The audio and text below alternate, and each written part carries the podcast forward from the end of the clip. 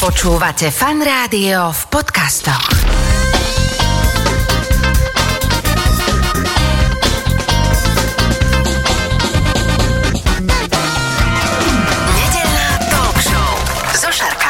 Počúvate fan rádio, nedelnú talk show. V tejto chvíli už oproti mne sedí moja dnešná hostka, koučka Žanet Šimková a musím povedať, že teda naozaj nám to dlhý čas nevychádzalo, aj keď teda bývaš tu na Leškovej, ale už ťa tu konečne mám, takže vítaj. Ahoj, ďakujem za pozvanie, teším sa, že to vyšlo. Ja ťa tu mám z takého dôvodu, nejak ako keby tá zima pomaličky končí, síce ešte veľká zima, ale za chvíľku začnú vyrastať tie prvé lístky a ľudia ako na konci fašiangu správne by mali robiť to, že prídu tie jarné detoxy a čeké pôsty pred tou veľkou nocou a ja som kde si videl kúsok tvojej takej prednášky o duševnej hygiene a očiste a vôbec aj takomto pôste, alebo možno jarnom duševnom detoxe. Tak poďme na tú našu tému a to je taká tá nejaká hygiena našeho psyche, našej duše, lebo naozaj, že človek tak e, vie asi zhruba, čo má robiť, že dobre, tak e, suchý február, fajn vec, hej, potom môže urobiť človek niečo pre seba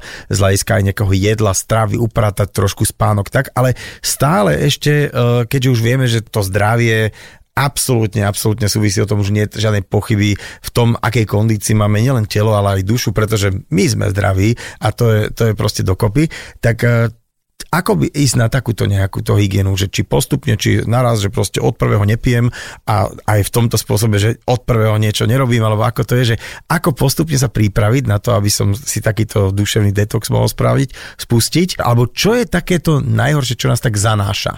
Ja by som povedala, že to prepojenie medzi tým mentálnym, emočným vyrobí taký ten efekt, že buď sa cítime, že, že sme v nejakej pohode a hlava so srdcom sa dohodnú. By som povedala, že čím menej rozporov, tým tam môže byť väčší taký ten náš pocit vyvažovania alebo vykrývania tej záťaže. Ale čím máme záťažovejšie obdobia, viac na sebe naloženého stresu, starosti, niečoho nespracovaného, niečoho, čo nás nejakým spôsobom prerastá, že máme pocit zlyhávania, že to nedávame, hoci máme to odhodlanie a tú ambíciu, tak ono sa to s obľubou tak navrství, ako keď sa cievy zanesú, že úroveň cholesterolu odmeriame. Ale to, ako odmeriame preťaženie tej duše, tak to je ten subjektívny pocit, že my sami vieme, keď sa ráno zobudzame a nastavujeme do dňa, že či vykrývame tie toxické myšlienky pol hodinu alebo celý deň. Mm-hmm.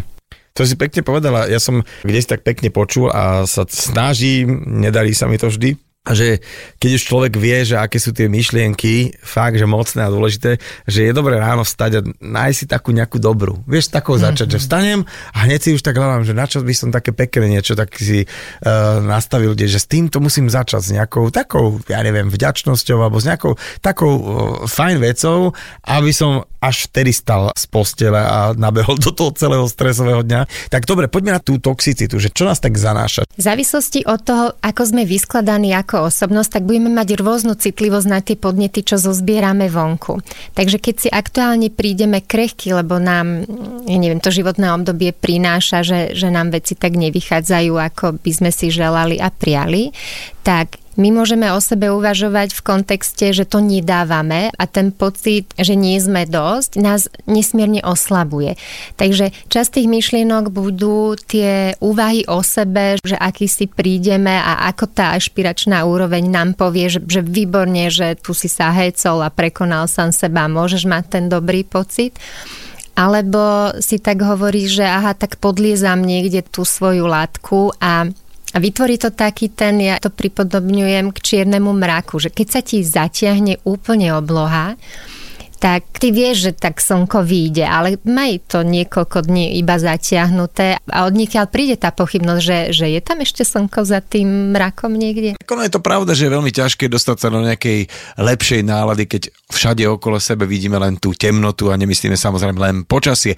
A ja som sa kde si dočítal, že podľa odhadu psychologov až 90% alebo 95 dokonca percent starostí sa nikdy nezhmotní. Teda tie veci, na ktoré sa namotávame, že a bojíme sa ich, že čo keď a ako sú úplné zbytočnosti a len sa v nich cyklíme sami. Sedí. A toto myslím, že pozostatok evolúcie, ktorý nás mal chrániť pred tým, že keď vôjdeš do lesa, tak najprv si máš všimnúť potenciálnu hrozbu a skúmaš, či tam nie je medveď a diviak a potom sa započúvaš, či tam nejaký vtáčik nejaké cvrlikanie robí. To znamená, že ten mozog je zvyknutý z hľadiska reaktívnosti najprv vyhodnocovať potenciálne hrozby. A my žijeme v dobe, kde sme tak zahltení tými podnetmi, že tých spúšťačov alebo toho, čo nám môže naháňať strach je tak veľa, že to tak preváži potom ten mm-hmm. protipol k tomu, že my keď sa do toho dňa začneme nastavovať a predstavíme si, čo musíme obsiahnuť, čo zvládnuť a že tam na sklonku dňa vôbec nemusíme mať ten priestor pre seba, že toto je môj osobný čas, kedy nič nemusím a môžem vystúpiť z toho výkonu, tak čím menej príležitostí, aby tá duša stihala doháňať to výkonnostné telo, tak tým sme v horšom stave s tou vnímavosťou, lebo ten krízový stav hm, hlava dostane do polohy, že je krízovo aj keď nie je, aby nás chránila, aby nás varovala, že buď strehu, dávaj pozor a mm-hmm. toto je ako keby zapnuté nepretržite a my keď to nevypíname práve tým, že sa uvoľní uvoľníme, vystúpime z toho cyklu, tak ono to nás vlastne poháňa do tej slučky, ako no tak už sa v tom koliesku točíme. No a tiež som kde si tak zachytil, že vlastne naša nervová sústava, že to ani nevie rozpoznať, že či, či to je reálna hrozba, alebo či to je proste nejaká naša namotávka, že katastrofický film sme si vytvorili v hlave, že proste, že toto sa môže všetko stáť, toto mi hrozí, toto sú obavy, ja neviem, o, o všetko, o deti, o dom, o prácu, v práci, ak sa to stane, že keď sa na to namocem, mm-hmm. tak vlastne telo akože doslova všetka tá epigenetika, ktorá frčí non-stop, tak sa správa, ako keby to bolo. Lebo som, som si takto nejak to celé vytvoril v hlave, hej? No, mozog nevie rozoznať, že, že či tá tvoja myšlienka je skutočná a ten podnet je reálnou hrozbou, alebo je to iluzórne, lebo tak ako je telo prepojené a tie neuróny len nesú informáciu, že aha, že tak on nejako plitko dýchá, má menej kyslíka, OK, tak asi vyplavíme kortizol, lebo niečo sa deje ešte sa stále nič nedieje, ale telo reaguje na ten pocit alebo na tú myšlienku, že nejako to interpretujeme. A my už v tom návyku byť bezpečí, lebo to je ten žiaducí stav, uh-huh. to začneme tak vyhodnocovať a to naučené, že reagujeme krízovo, aj keď nie je dôvod, je kvázi následkom toho, ako my fungujeme, ako nespomalujeme, nedobrzďujeme, nedodýchavame. Poďme si povedať, ako mm, v úvodzovkách zrušiť naše starosti, ktoré si len tak sami vytvárame tu sa dostávame k tomu, že to nie je možné zjednodušovať a generalizovať, lebo čo osobnosť, to si tam bude vyberať ten prístup. Ale začala by som ešte, že čo tomu predchádza, tomu rozhodnutiu. Uh-huh. Čiže my keď si vyberáme to svoje prečo sa mi oplatí investovať energiu a pozornosť do tej zmeny, tak potrebujem ten dobrý motív, ktorý ma udrží aj v tom krízovom stave, že nesklznem naspäť. Potom sa mi hodí poznať zvykovú slučku. To znamená, že medzi spúšťačom a správaním niekde to vedie k odmene a rozumieť tomu mechanizmu mi umožní budovať si ten nový návyk tak, Tu mi aby... to dá tak ešte uh, lopatistickejšie, takže rozumiem, že keď mám dôvod, prečo vlastne niečo chcem meniť a prečo vlastne chcem trošku spomaliť a zbaviť sa starosti, lebo viem ten dôvod, viem si ho už tak, to je jasné. A teraz tá zvyková slučka. Čo je zvyková slučka? V tom trojuholníku, keď si to predstavíme, tak je podnet, je správanie a je odmena že keď vezmeme túto jednoduchú, uh-huh. lebo sú aj rôzne ďalšie ešte rozvinutia. Tak, my nemáme dosah na podnety. Žijeme v nejakej realite, môžeme urobiť pokusy odizolovať sa, niekam odísť na pustý ostrov, pre väčšinu z nás nemožné. Takže tam náš dosah končí. Stále bude sused vedľa mňa, stále bude krížovatka, stále bude zápcha, stále príjem do roboty a kavárne pôjde kolega ma nahňa. Čiže idem, idem a tie podnety, ty tam bude stále toľko isto. No. Tu je dobré zaakceptovať, že nemám dosah na tie podnety. OK, že toto nezmením. Seď. Keď si vezmeme na úrovni správania, niečo robíme istým spôsobom. Čiže tie návyky, aj dobro návyky, aj zlozvyky vytvorené boli z nejakého dôvodu a žijú si svojim životom, lebo sú zautomatizované, už sú nervové prepojenia urobené a šmykame to stále po tej istej dráhe. Uh-huh. A do tohto vstúpiť produktívne a efektívne znamená dobre myslieť na tú odmenu, prečo sa nám to oplatí a čo z toho budeme mať. OK, čiže, čiže to je tá zvyková slúčka, že nepohádam sa so serom, nebudem trubiť na uh, a tak ďalej. Proste to, čo tam nejak bežne robím, a tak ako keby teraz vedome to neurobím, lebo mám na pamäti, že aký je dôvod, že to chcem zmeniť, že čo vlastne mi to celé môže priniesť, hej? Tak, a tu má istá pozornosť a ten fokus na to, že čo na úrovni správania môžem zmeniť, aby to viedlo k inému efektu. Odmenou teraz nemyslím iba tú slasť alebo takéto najrychlejšie vrecko čipsov večera, keď to vie byť uvoľňujúce, ale odmenou myslíme ten dobrý pocit zo seba, že sme sa prekonali, že sme to udržali, že sme urobili ten pokus, lebo na začiatku mať tú ambíciu, že ja sa rozhodnem a idem, kto z nás má koľko úspešných pokusov z mm. takéhoto výkriku. To chce ten proces a my zrazu nemáme viac kapacít a viac energie, že nemusím nič iné robiť, iba sa sústredujem na to, aby som bola empatickejšia, ústretovejšia a láskyplnejšia. Lebo Pretože to žijem je... ten istý život, čiže všetko to isté musím robiť čo každý deň, ale hen to musím niekde zmeniť a teda mať na to časopriestor, energiu. OK.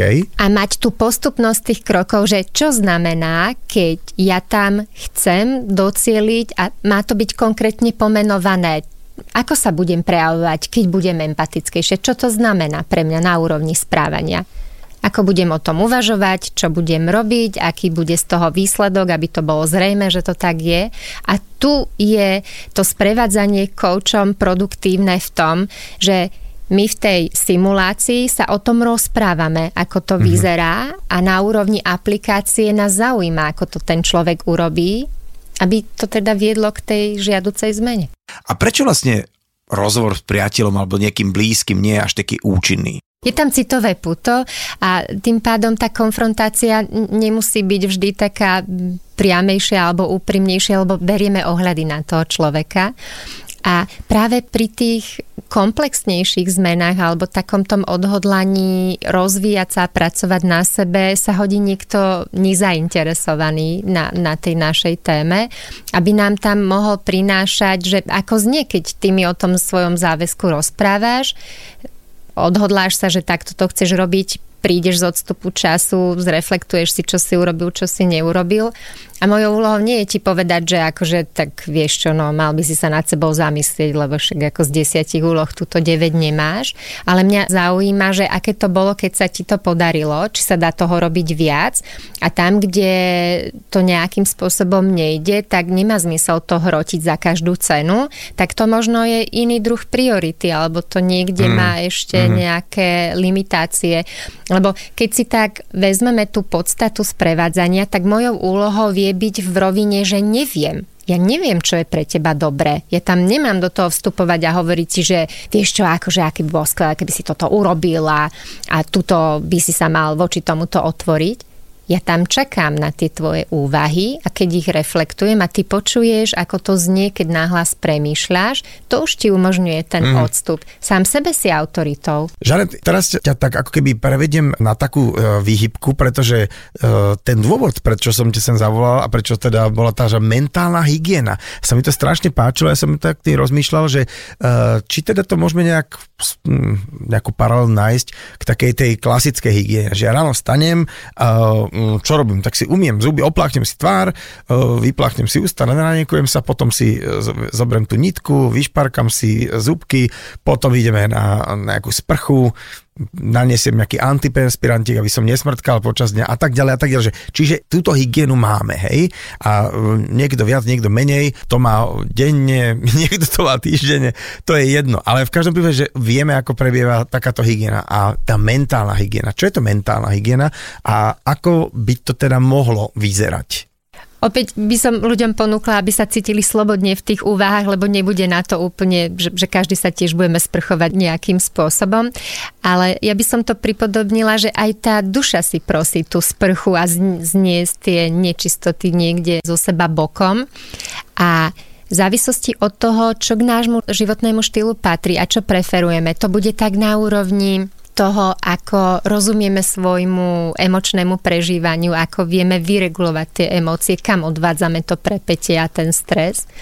kam nás vláčia tie myšlienky a kde sú repetitívne, to znamená, že stále sa to opakuje a cyklí a, a zamotáva nás to a kde na úrovni takého toho starogreckého, že kalokekatia, že, že teda je tam rovnováha alebo súzvuk medzi telom, myslou a, a dušou, tak e, to vyvažovanie spočíva v tom, že ja potrebujem najskôr ten, ten čas pre seba na to prežívanie v kľude bez zahltenia podnetmi, že niekde sama so sebou môžem uvažovať nad tým, buď na začiatku dňa, že ako chcem sa v ňom cítiť, čo mi má priniesť, kde sú tie moje výzvy, alebo na sklonku si to rekapitulujem s tou vďačnosťou, že, že vďaka za to, že, a už to tam vieme, tá, tá vďačnosť je už taká zaužívaná. Takže to bude mix drobných aktivít, ktoré mi umožnia uvažovať o svojom prežívaní a myslení v kontexte toho, že, že som tam, kde s tým chcem byť, ale nie, nie v zmysle toho, že ja teraz budem úplne slniečková, ale, ale v zmysle, že kam putám tú pozornosť, lebo tam, kam ide tá pozornosť, ide energia. A toto je pre nás rozhodujúce, práca s tou aj mentálnou energiou, lebo ak tá hlava nie je v nejakom rozptyle a v zahltení, tak ona nemusí byť taká kritická, taká silne hodnotiaca. My vieme, čím sme unavenejší a či už fyzicky alebo mentálne, tým môžeme byť odpornejší. No, taká jedna celkom pekná mini technika, taká rodina, je, že večer, keď tak človek sedí e, spolu s deťmi pri stole, sa tak je dobré porozprávať, respektíve opýtať sa a každý povie nahlas, že čo bolo najkrajšie a možno aj najhoršie na tomto dni.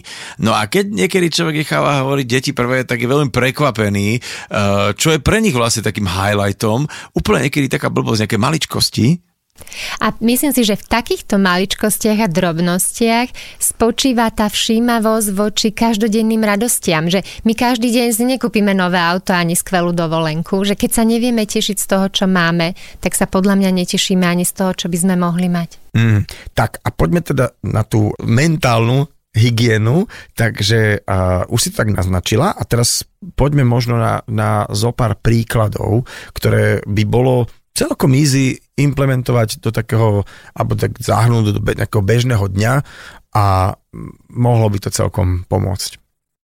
Keď by som mala vybrať takú univerzálnejšiu pomôcku, tak by som odporúčala zamerať pozornosť na svoje zmysly. Ak viem, ktorý mám rozvinutejší, tak ten bude najrychlejší na to uvoľnenie. Tak keď som auditívny typ, tak tá hudba mi vie priniesť takéto povznesenie alebo odputanie od, od niečoho, čo tam ma aktuálne ťaží, lebo rovnováha nie je, že, že buď robím jedno alebo druhé je to jedno aj druhé. Takže ja potrebujem prechádzať a prepínať. Takže každý z tých zmyslov mi povie, ktorý je ten kanál, ktorý ma vie uvoľniť najrychlejšie alebo takým spôsobom, že naozaj mi to sedí. A keď si z tohto urobím rituály, že, že vlastne rituál je taká skvelá energetická tyčinka a z hľadiska psychohygieny napríklad každých 90 minút sa na 90 sekúnd minimálne strihnem z toho Matrixu, kde tá dominantná hemisféra teraz šrotí a rieši, a doprajem si cez ten môj zmysel to odputanie pozornosti na niečo, mm-hmm. tak sa vlastne napojím na to svoje telo. To, to znie tak zvláštne, však jasné, že sme v ňom, však teda je to zrejme ale my ho nevnímame naplno, keď sme niečím zaujatí. A vďaka za tie stavy flow, kde, kde my v tom ponorení a plynutí vieme byť v takom vyladení, že tie hemisféry sú v harmonii. Ale zvyčajne sa nám stane, že, že nepríde na tú ľavú, aby ona tam s tou kreatívou vyrukovala. Teraz nemyslím, že rovno musím malovať do Národnej galérie, ale že vyvážim ten výkon nejakou aktivitou protipolnou, aby tam prišlo k tomu vedomiu, že OK, tak napijem sa skôr, než som smedná. Idem na záchod, nie na poslednú chvíľu, že nedaj Bože všetky kabinky obsadené a mám vážny problém a podobne tak niekde v tej vnímavosti a všímavosti mi ten zmysel tú informáciu donesie najrychlejšie. Že stačí sa veľakrát postaviť, ponaťahovať, možno si vyzúť topánky alebo si prepnúť prsty, čokoľvek malé. Ono to znie, že to je tak triviálne, veď to snáď ani nemôže fungovať. Týmto sa dá krásne začať, lebo ak tie rituály dáme do, do takého toho automatického chodu, tak nám budú robiť tú dobrú službu, že aj, aj hlava, aj, aj telo môžu očakávať, že áno, že, že nejdem na hranu, nejdem na doraz, lebo je skvelé jazdiť stále v rýchlom pruhu. Lenže potom tá mihotavá krajina mi spôsobí, že, že nevnímam, čo je na horizonte. A teraz uh, začneme skloňovať také slovo mindfulness. Je toho veľa v médiách. Ja to vnímam ako takú zručnosť, ktorú sa človek proste vie naučiť rovnako, čo viem, ako šoférovanie, ktoré na začiatku človeku robí trošku starosti, furt si všímal nejaké zrkadielka, ale keď to človek sa naučí a potom to trénuje, tak si to človek vie užiť. Rovnako ako mindfulness, to znamená uh, nejako vedome, nejakú pozornosť venovať istým veciam a keď to človek ten mozog naučí, tak potom naozaj zrazu sa to robí automaticky, robí to dobre aj mojej duši, aj môjmu telu. Rozhodne, súhlasím. Moja osobná skúsenosť je, robila som si tréning mindfulnessu, lebo bežne ho klientom odporúčam, že skúste sa na to pozrieť, či by ste v tom našli pre seba presne nejakú zručnosť alebo kvalitu, ktorá by vás nadľahčovala. A spočíva to v tom pravidelnom v podstate robení, že, že potrebujem praktizovať tú prax. Takže aj počet jazd za volantom so mňa urobí skúsenejšiu vodičku a rovnako tak, keď naučím hlavu, aby sa fokusovala na jednu jedinú vec, tak urobím pre ňu obrovskú vec v tom, že ona nemusí byť v tom rozptyle, lebo my sme veľakrát vyčerpaní viac menej mentálne, lebo tak tak to telo, no dobre, ten, kto fyzicky pracuje, áno, ale väčšina z nás zistí, že tá hlava sa večer nedá vypínať. To ja počúvam často, tak povedzte mi, kde ten spínač nejako zresertujem a bude mi, bude mi ľahšie. A toto hlavu učíme, aby nebola v tom multitaskingu a, a netočila dokola mm-hmm. všetky tie obsahy.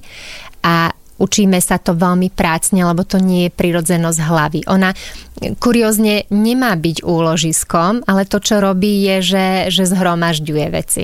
Teraz uh, si by to tak naozaj, že žijeme taký život už pohodlný v 21. storočí, že nemusíme denne chodiť zabiť nejaké zviera alebo proste obraňovať alebo proste ťažké kamene dvíhať, aby sme prežili. V podstate už to tak máme celkom vychytané, že autičkom sa odvezeme, sadkáme si k počítaču, pracujeme, stretávame sa, rozprávame sa, že fyzicky akože ruku na srdce, tam nemám byť čo veľmi unavený, hej, jasné, nie každá práca. Niekto, kto pracuje manuálne, takže tak tam sa vie unaviť, ale večer sme unavení jak psi a to je asi preto, že v kúse máme tú hlavu rozbehnutú na všetky strany a nevieme si tak ako keby potom presne ako hovoriť, že vypnúť. Ja to mám teda tak, že niekedy človek nevie zaspať, ale ja, ja telo mám tak, že by okamžite zaspalo, ale ide sa, ide sa šrotuje, dobieha. áno, dobieha.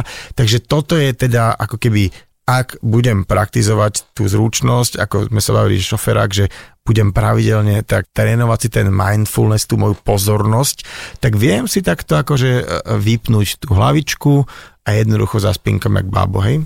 Tam je veľa techník, ktoré nám pomôžu pri práci s dýchom alebo pri zameraní sa na to telo, ktoré nás vedia tak upokojiť alebo zharmonizovať, že, že je to na úrovni sedatív, kde my vieme, že, že vôbec ďaleka nie sú také úspešné ani, ani skvelé, ako si tak myslíme. Ale toto tiež niekde na úrovni toho placeba, keď si vezmeme, ako hlava vie veriť v niečo, čo je naozaj iluzórne a abstraktné tak my to vieme využiť na to, aby sme ju hekli. My vieme zmanipulovať vlastnú hlavu. Ale otázka je, že či to urobíme konštruktívne a pozitívne, alebo jej dovolíme, aby z hľadiska tej pohodlnosti ona nám diktovala, že tak ako je pre teba toto ľahšie a kľudne celú noc pozeraj, veď aké to je poznášajúce, tuto vidieť viac epizód po sebe, nemusíš na nič čakať Lenže tá spánková deprivácia to urobí iné veci s nami. Uh, už sme hovorili veľakrát, že keď ľudia vyjadria svoje pocity, myšlienky, zveria sa nejakým iným osobám, alebo proste aspoň to celé vyslovia nahlas, tak sa im uľaví a začne sa diať taký ozdravný proces. Ale potom samozrejme sú aj ľudia, ktorí sú možno nie úplní extroverti, alebo sú uzavretejší a majú problém formulovať a rozprávať o tom, čo ich trápi. A že je vlastne dobré, a je to dokonca až taká, taká nejaká psychopomocka, písať si tie myšlienky alebo to, čo ma trápi na papier, aký si možno denník si robiť? Rozhodne z hľadiska psychohygieny akýkoľvek rozhovor, kedy nám niekto venuje tú nezaujatú pozornosť a je tam pre nás, nás, nás uvoľní a, a odputa nás od toho, aby sme mohli mať ten odstup. A rovnako to vie papier, ako aj pán Farad. Dobre, a teda keď sa, dajme tomu, že budem venovať tej duševnej hygiene, mentálnej hygiene, dá sa a takisto pri nejakom tele, keď, dajme tomu, pravidelne zaťažujem, chodím na vzduch, prechádzam sa, športujem, zaťažujem kľudne akýkoľvek šport mi alebo pohyb vyhovuje, tak zrazu mám tzv. kondičku a že viem si takouto nejakou e, mentálnou hygienou alebo takouto starostlivosťou, samozrejme my sme tu povedali úplne máličko len veci, je toho asi veľa, a vybudovať nejakú takú, že tiež mentálnu a psychickú kondičku, že potom, keď prídu nejaké také tie situácie, lebo tomu sa človek, ako si povedal, tým podnetom sa nevyhneme. A tu i tam sa nám teda v tom živote stane aj také tie škaredé veci, nejaká strata, že by som to vedel tak potom lepšie zvládať? Za mňa rozhodne áno. To sme v tom, čo psychológovia volajú, že odolnosť. Čiže mať tie stratégie, ktoré mi pomáhajú sa uzemňovať a pracovať s tým stresom a s tou záťažou z pohľadu toho, že investujem energiu to, na čo mám dosah, aby ma nevyčerpávalo to, že, že snažím sa vyriešiť to, že, že kto z nás by nechcel teda s tou vojnou niečo urobiť, ale tam sú tie možnosti naozaj veľmi, veľmi limitované. Čiže z toho pohľadu tej stratégie by som povedala, že pozrime sa, ako sa o seba staráme po všetkých stránkach a robme to naozaj dôsledne a pravidelne a súcitne voči sebe a, a ten efekt sa prejaví, lebo my veľkú časť tej starostlivosti, ktorú dávame veľkoryso druhým, tak voči sebe bývame skupy že, že my tak doprajeme všetkým, sme tam obetaví a veľkorysí, ale keď príde na nás, tak my zrazu povieme, že no ale na toto nemám čas, ja nemám čas na svoj koníček, ja nemám čas pravidelne sa hýbať, ja nemám čas sa kedy učiť dýchať, čak aj tak dýcham automaticky a podobne. Ale ako náhle vyrieknem, že niečo nie je možné, tak tu by som povedala, že je dobre sa pristaviť, že, že čo nie je v skutočnosti možné. Lebo myslím, že Robin Sharma to vystihol, že mm, keď ti svieti kontrolka na aute a ty povieš, že nemáš čas natankovať, tak ty proste postojíš a to nebude s tebou diskutovať, že má ešte nejaké záložné mm-hmm. výpary ale my voči sebe to urobíme. Ja som si zapísal od jedného pána psychologa, že podstatná väčšina e, situácií alebo nejakých podnetov, ktoré my potom vyhodnocujeme, e, že sme pri nich šťastní, e, závisia od toho, ako náš mozog spracováva svet okolo nás. Dobre, tak to preložím inak že ak som optimista a na to, čo sa deje okolo mňa, sa pozerám z tej lepšej stránky, tak potom sa viem cítiť lepšie, šťastnejšie. Čiže je lepšie byť optimistom ako pesimistom? Myslím si, že z pohľadu proaktívneho postoja to majú optimisti ľahšie práve preto, že oni sa pozerajú na to, že ešte stále sa niečo dá. E, taký ten realistický pesimista m, mm, zváži tie možnosti a vyhodnotí veľakrát, že no tak tom pohári je naozaj už, už málo toho nápoja, tak čo už ja len teraz urobím. Ale otázka je, že keď mám smet, tak ja si ho viem uhasiť nielen tým, že sa napijem. Ešte viem zohnať nejaké ovocie alebo proste začnem hľadať tie, tie možnosti a zdroje, aj keď nie sú zrovna iba, iba v podobe tekutiny. A v prieskumoch naozaj vychádzajú optimisti ako, ako tí proaktívnejší, čiže iniciatívnejší, lebo oni tam majú viac tej viery v to a viac tej nádeje, ale nemusia ju prácne vytvárať. To genetická lotéria, komu priklepla ten optimizmus, tak má trochu zľahčenú tú prácu. Toto si pekne povedal, že genetická lotéria, keď ti priklepne, tak, e, tak menej sa narobíš. Áno, menej sa narobíš. Ale akože dá sa to zvrtnúť ešte, hej, aj nejakou prácou teda nejak Rozhodne. Veď pozitívna psychológia, ktorá v 70. rokoch 20. storočia prišla práve s podnetmi, že aha, veď my nemusíme sa zaoberať iba iba ľuďmi, ktorí už sa majú ťažko a zložito, ale, ale čo keď oni vedia urobiť niečo viac pre seba, aby sa mali lepšie a, a netreba robiť zásadné intervencie, tak ona, ona prišla napríklad s termínom naučeného optimizmu, čiže my vieme ten postoj rozvíjať do toho, aby sme napríklad praktizovali vďačnosť. Vďaka vďačnosti stúpne naše optimistické vnímanie. Oj, čiže keď teda si budem nejakým spôsobom pripúšťať, respektíve pravidelne trénovať a hovoriť si, že za čo by som vlastne mohol byť vďačný, aj keď teda taká, že mizéria a toto je zle, hento je zle, ale keď si tak akože pospomínam, že ale predsa len sú veci, za ktoré môžem byť vďačný, tak si ako keby opäť tu moju múdru gebulu naučím byť aj bez toho, že som bol, ako si povedal, genetická lotéria, že od narodenia optimista, tak si to tam viem nejakým spôsobom dostať, hej? Áno, určite to nefunguje tak zázračne, že by sme preklopili toho pesimistu úplne na, na nejakého takého žiarivého optimistu, ale to ani nie je zmyslom. Keď si vieme ten nejaký zdroj tej nádeje alebo toho vnímania tých možností cieľene rozvíjať, tak nám to pomáha. Keď si vezmeme, tak groto svojho rozvoja a tej práci na sebe spočíva v tom, že my nepotrebujeme meniť seba. Toto je taký ten mýtus, buďte niekým iným, buďte lepším. Nie. Mm. My potrebujeme meniť ten postoj. Okay. Lebo od postoja závisí to, ako my uvažujeme, ako veci interpretujeme, ako sa k ním staviame. Od prirodzenosti sme reaktívni, to znamená, že my tam budeme mať tie strachy a obavy, lebo nás to má chrániť. Ale my vieme, že vieme nájsť spôsob, ako cez tie strachy prechádzať. A každý tým vlastným spôsobom, ktorý si vyberá, aby tam niesol tú zodpovednosť, tak si rovnako volíme aj hodnotový, aj postojový svet. To je naša sloboda voľby. Môj taký dobrý kamoš, psychológ mi povedal, že veľká časť jeho klientov, respektíve veľká časť problémov jeho klientov súvisí aj s tým, že tí ľudia nevedia povedať nie. Čiže uh, robia aj veci, ktoré nie sú im povoli, respektíve idú veľakrát proti sebe. Tak ako si uh, vlastne strážiť svoje hranice? Keď začnem ako si ich strážiť, tak je to obdobný proces ako pri mnohých iných veciach, že potrebujem si to uvedomiť a potom hľadať ten iný spôsob. Hranice sú kľúčové preto, lebo nevymedzujú len nás, ale vymedzujú aj nás voči ostatným. Takže tam, kde končí moja hranica, začína tvoja rovnako aj naopak. A my máme tú tendenciu, aby sme boli dobre prijatí a ocenení, vykračovať tak viac ľuďom v ústrety, ale ide to na úkor nás.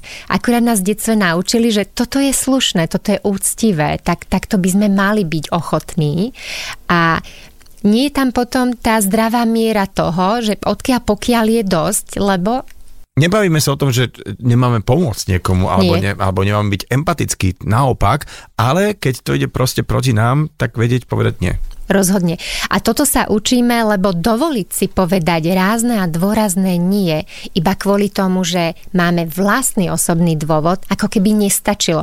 Keď si vezmeš, tak ja často počujem, ako ľudia zdôvodňujú a vysvetľujú, prečo to ne, nemôžu takto urobiť a, a nemôžu za nás zobrať tú prácu, alebo z nejakého dôvodu sa im to teraz nehodí a oni sa zamotajú do toho vysvetľovania, druhej strane umožnia, aby, aby začala mm-hmm. s tým presviečaním, že veď predsa len požiadať požiadala som ťa o láskavosť, tak nebeš taká hyena, že mi nevidíš ústrety. Teraz mi taký kamarát volal, že, že mám voľno, poď von, že poďme tam a tam. Povedal, ešte nie, nechce sa mi.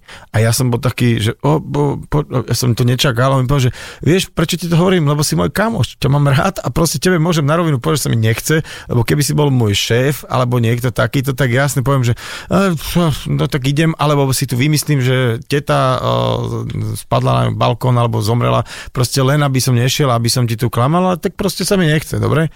Krásne. A ja som zložil ale asi som to tak ocenil, že Hej. ty vole, že vidíš to, že musím sa toto naučiť, lebo ja tiež mám túto tendenciu všetko možné použiť, teda a odôvodňovať to, keď sa mi chce povedať nie, ale neviem to spraviť. Hej.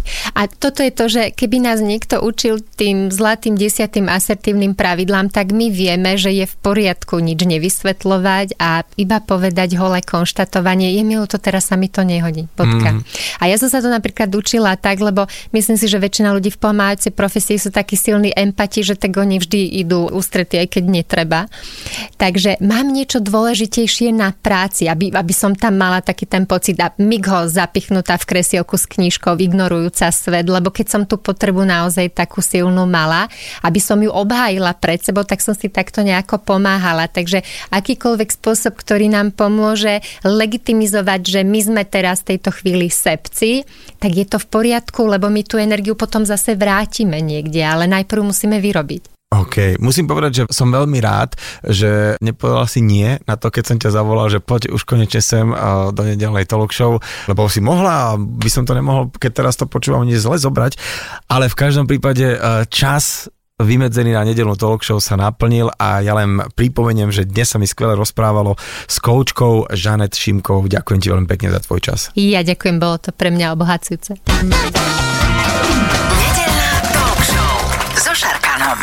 Talk show so Šarkanom v premiére každú nedeľu od 10. do 12. vo Fan Rádiu.